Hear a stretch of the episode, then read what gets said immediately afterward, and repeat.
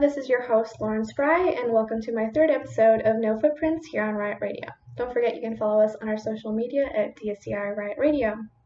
Today I want to talk a little bit about science. Do you believe in science? That's something that I often hear is surprisingly enough, a lot of people tell me that they don't believe in science or that they don't think the science knows, which is something that President Trump himself said when he was asked about climate change very recently in the news concerning the wildfires that are currently consuming the West Coast.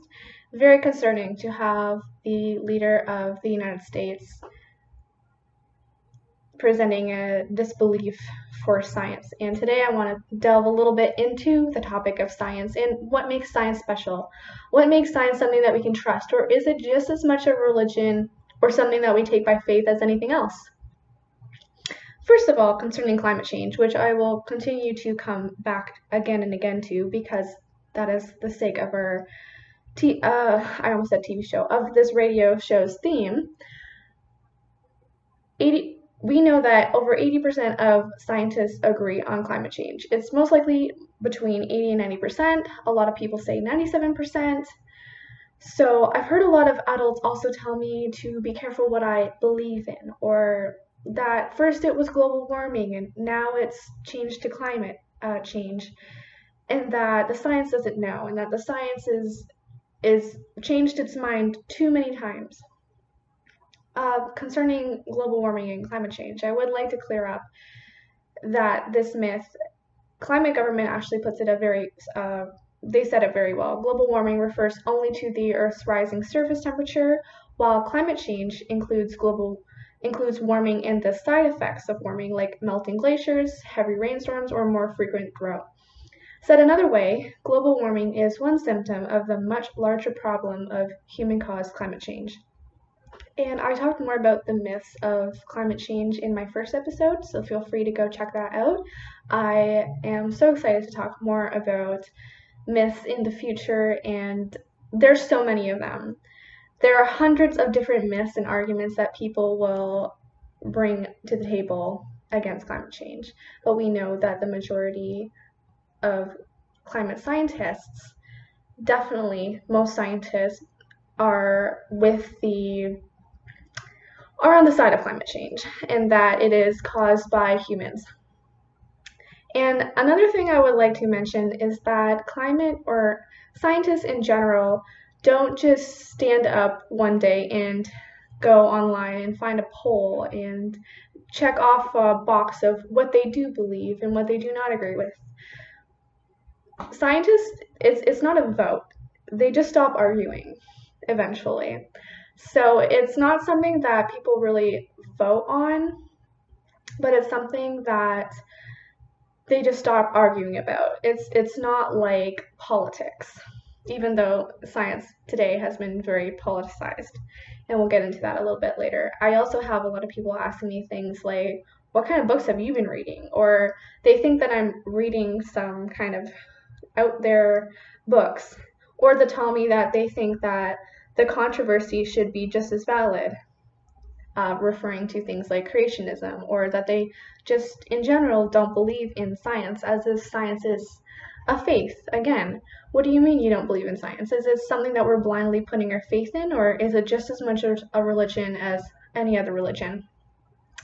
There's a quote from The Atlantic that I really thought was unique and put it really well about religion and science and they said it's better to get a cancer diagnosis from a radiologist than from a Ouija board. It's better to learn about the age of the universe from an astrophysicist than from a rabbi. The New England Journal of Medicine is more reliable source about vaccines than the actress Jenny McCarthy. These preferences are not ideolo- ideological. We're not talking about Fox News versus The Nation. They are rational because the methods of science are demonstrably superior at getting at truths about the natural world. This is so true. And I think when we're looking at people like the president, unfortunately, we have to listen to the voices that are extremely educated on these matters, which I can tell you, unfortunately, that the president is not a scientist in this area. And when we're looking at authoritative figures in the media, it's very hard to discern fact from fiction nowadays. It's getting very muddled together. So, I want to look at some differences between science and religion. First of all, religion, for example, creationism, which I really have a bone to pick with, is not falsifiable. Now this is this is just differences between science and religion in general. Another problem we can we can uh, highlight this throughout creationism as well is that it has no predictive qualities, only deductive qualities, and I'm going to go into a little bit more depth about what these mean. But something that I found very interesting is that I found out that there's no such thing as the scientific method, which I felt was really ingrained in my brain throughout grade school. You learn in science, and I, I correct me if I'm wrong, but I feel like most people learned this, at least I did, was that you have the scientific method. Method. You have three steps. You observe, you hypothesize, you predict, and you test. And that's just the way it goes. That's just how science is done. But if you ask scientists, this is actually not the case. This is not how science is done. And it's basically saying the scientific method says that it doesn't matter how you found a theory, that's not a credible way to find a theory. It's only credible if you have logical justification for it. And even though we don't have in science one specific method for everything, it doesn't mean that we don't have any methods. We have methods, they're just not one specific road to figuring out everything. It's very messy. It's it's blind a lot of the time. But this doesn't mean it's not real. And what they used to do is they used to just categorize everything that wasn't or didn't have enough sensory data to validate it. It was just categorized as metaphysics. And even things like I was reading um, somewhere, even chemistry would barely make the cut if this was the case because we have things like transparency we have things like smell, which are not very definable by sensory data in the scientific method. So does that mean that chemistry is not valid science? Things like the social sciences, what are we to make of those? What are we to make of all the things that we cannot just put our finger on? Literally. So this is something known as logical positivism. This is another way of saying logical empiricism collectively known as neopositivism, which is the notion that relies on the verification principle that says only statements that are observational observational with logical proof have any importance or relevance to us. So if you basically if you can't think, I'm sorry, if you can't touch it, you can't if you can't reproduce it again and again, you can't duplicate it and you can't feel it and see it and hear it, then it's not real and it's not important to us. So there is an attack on scientists from those who claim that there is a firm demarcation between science and non science. And I want to explain a little bit more about what non science is because I thought the phrases or the terms non science and unscientificness were the same thing, but non-science is is what is something that is not observationable. So you could not see it happen. Unscience is when you have evidence supporting or not supporting something and you are willfully ignoring it and going the other direction or continuing on with your previous belief. That is unscientific. Pseudoscience, on the other hand, is characterized, now this is from the definition from the Wikipedia, characterized by the contradictory, exaggerated, or unfalsifiable claims, reliance on confirmation bias rather than rigorous attempts at refutation, lack of openness to evaluation by other experts, absence of systemic practices when developing hypotheses, continued adherence long after the pseudoscientific hypotheses have been experimentally discredited. And we see this a lot in things like creationism or climate change denialism.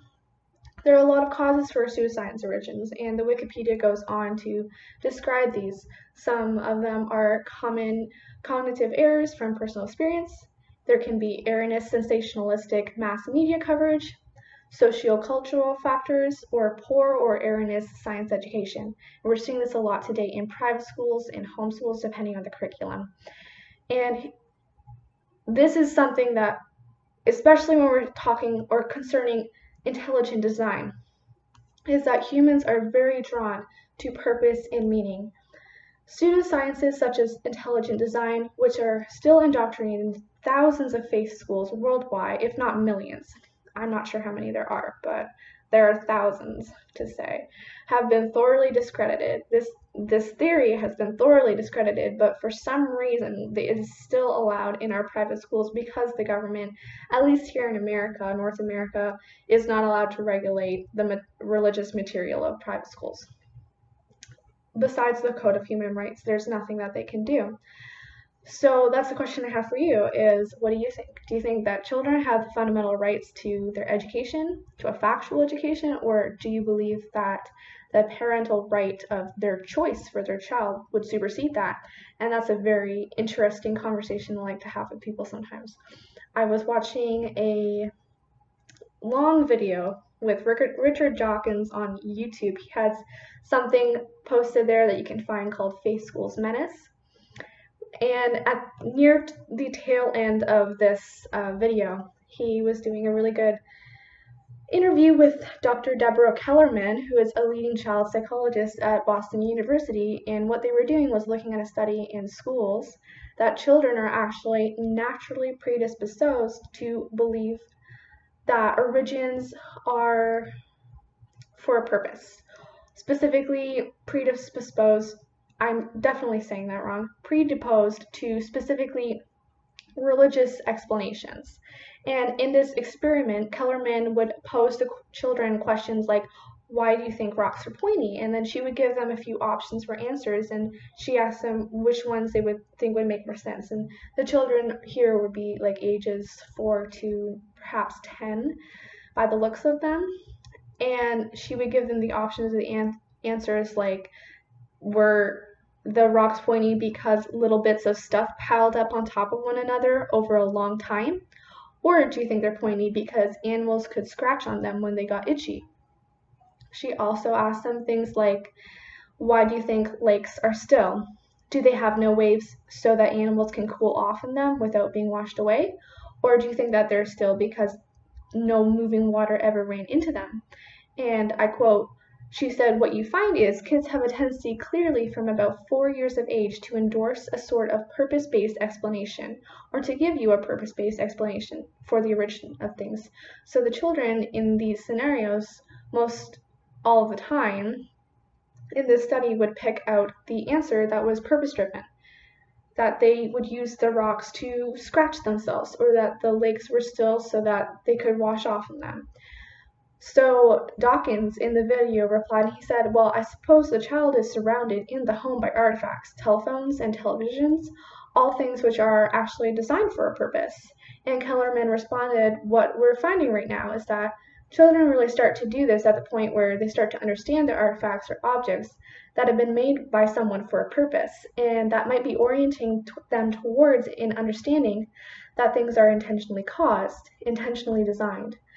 And then, so once they understand that, yes, they're surrounded by these objects that are intentionally in design, then sort of going, that's a quite a good way to understand everything.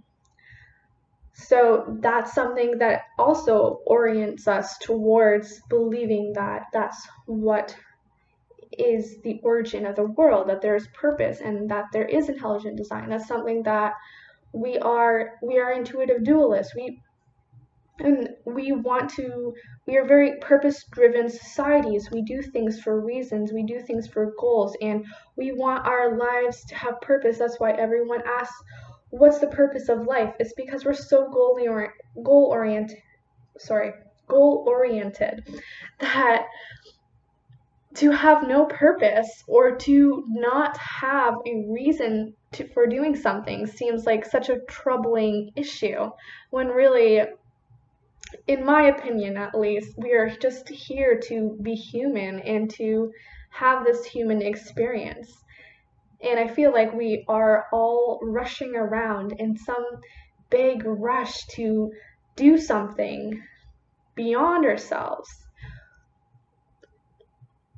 and we could just relax and you know that's that's my personal opinion and something else i find interesting is that a lot of people think that science has this weakness where they think again that science perhaps has changed its mind too often or that the data back here said this 20 years ago and now they've made it this or that science that science has changed too much or that it doesn't know what it's saying and that this is a weakness of science.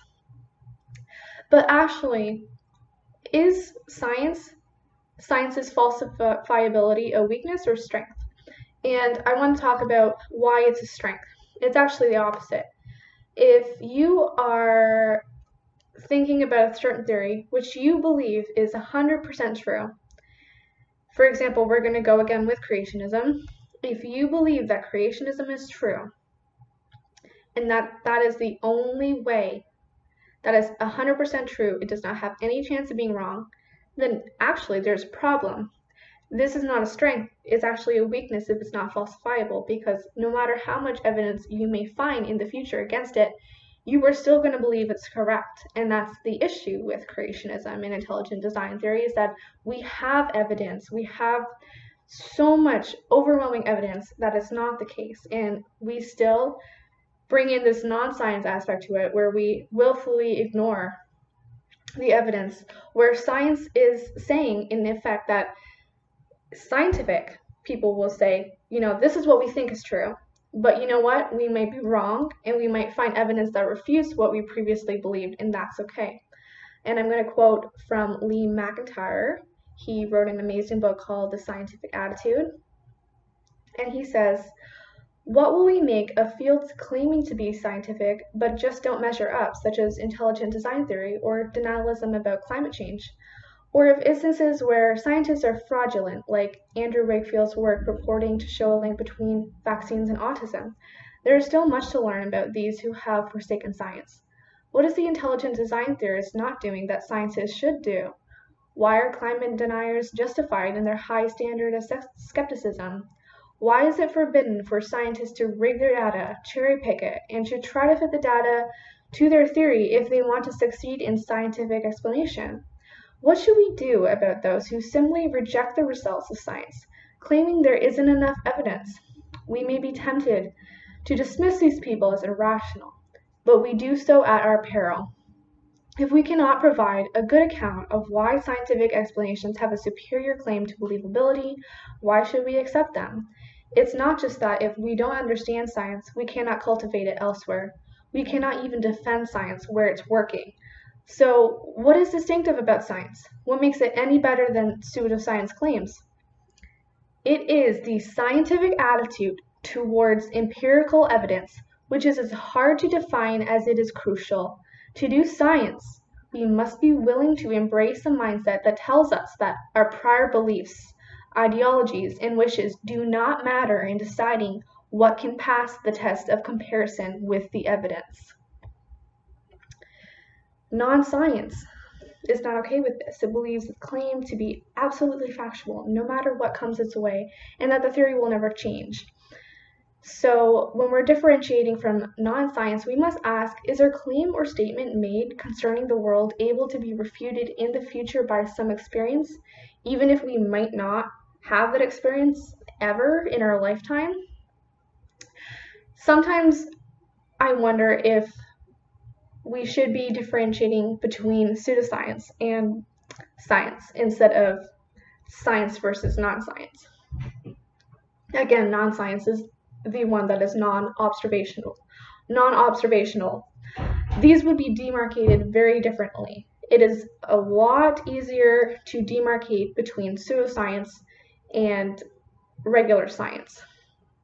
Another difference between science and religion is that science is predictive, not just deductive, which I mentioned earlier.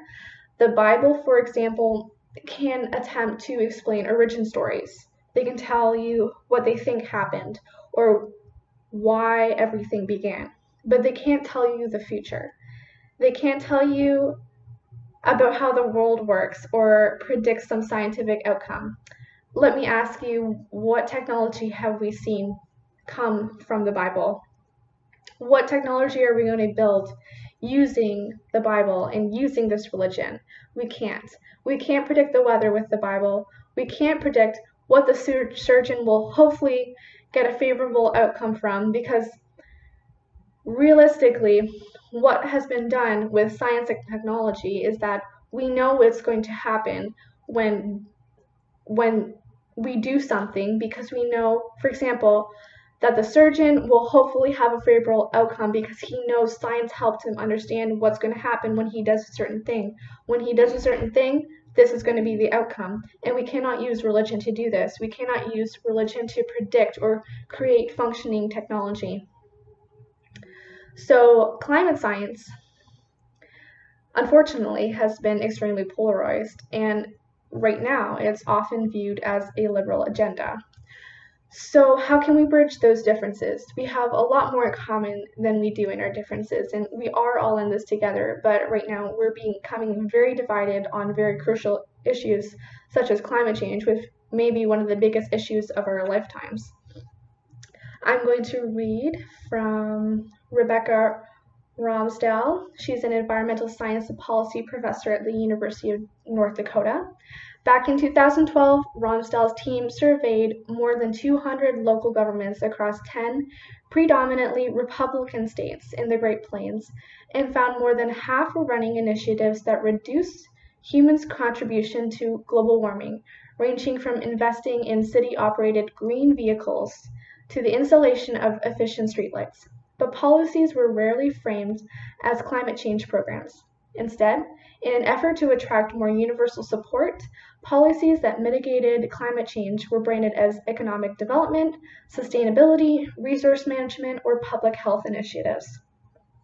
They would focus on these common values that people want to have clean air, clean water, a healthy community, they want to save money on either their transportation costs or their household energy bills. They recognized within their community that using the term climate change was risking either a backlash or a lack of support that would make the policy either difficult to pass or impossible. And that is coming from PBS. PBS also talked further about a study that was showing that Republicans, and I will just say that even I recently was quite confused about Republicans and Democrats because those are American names. And for those of you who are Canadian and don't know a lot about American politics, Republicans are more on the conservative side or they're very far right.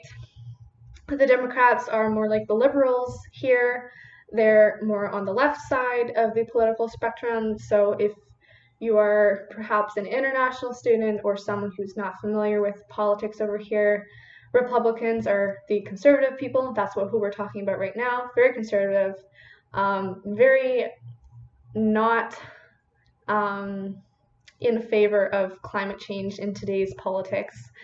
So I will go on. PBS did further talk about a study saying that Republicans or conservatives were asked if they believe the International Panel on Climate Change about um, human caused climate change and that it had, if they posed it as a question with the solutions having economic losses in order to mitigate this problem that they posed, the conservatives were actually less likely to believe it.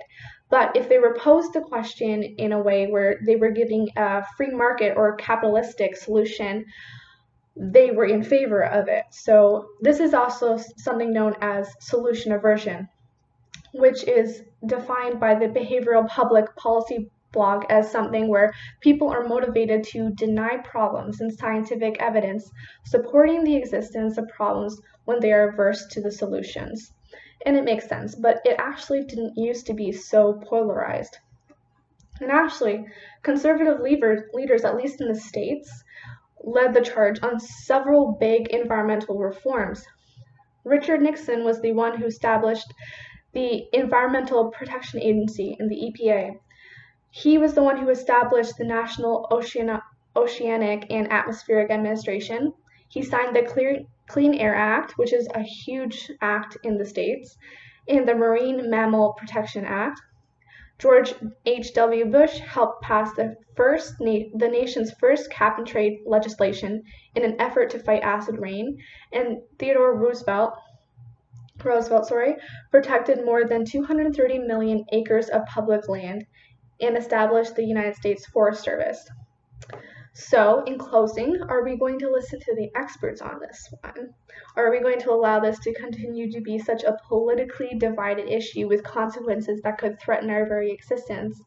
I'm hoping that we can bridge the gap between our political divide, which is becoming more and more polarized.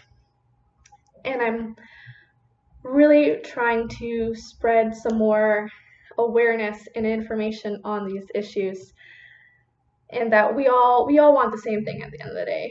We all want the same thing. We all want to be safe and healthy and happy and we definitely take different measures to get down that road. But we do have scientific experts on this matter and we should all do our own research and we should all continue to be educating ourselves and following up on these matters um, and I will be continuing to talk more about climate change and sustainability and what else we can do in our day to day lives about climate change mitigation. And I know that this is a very polarized topic, it's very political, but I again just want to present you with the facts. These are the scientific facts, these are the philosophies that go into it, and this is what differentiates science from non science and pseudoscience. And I really hope that you got some value out of today's episode and that I will see you again in episode four. I just love talking about this, and I'm so glad that I can share what I've been learning over this past quarantine with you and that you can learn something too and maybe spread more awareness on your social media and actually don't forget to follow us on our social media at DSCI Riot Radio. Stay tuned for updates and I will see you guys in our next episode next week.